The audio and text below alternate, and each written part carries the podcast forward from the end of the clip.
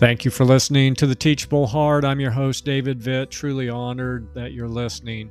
There are sections of Scripture which sometimes cause us to scratch our heads and wonder why God retained them for all time. One of those sections, at least for me, is Ezra chapter 2. Now, chapter 1, it includes the exciting details of how God moved in the heart of King Cyrus to free the Jews to return to Jerusalem for the purpose of rebuilding the temple. That's pretty cool. But chapter 2? On the surface, it's just downright boring. I mean, 70 verses listing the number of people from various tribes and families who made the journey. It's not exciting reading.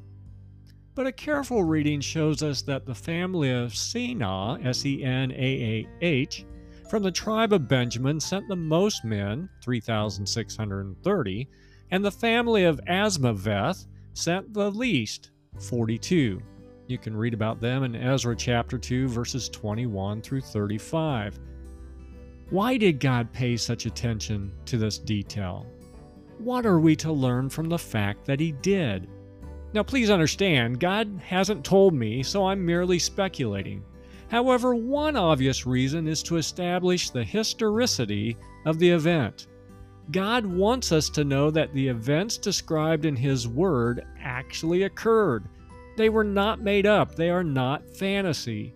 The painstaking care given to recording the dates, times, places, and people lend credence to what we believe.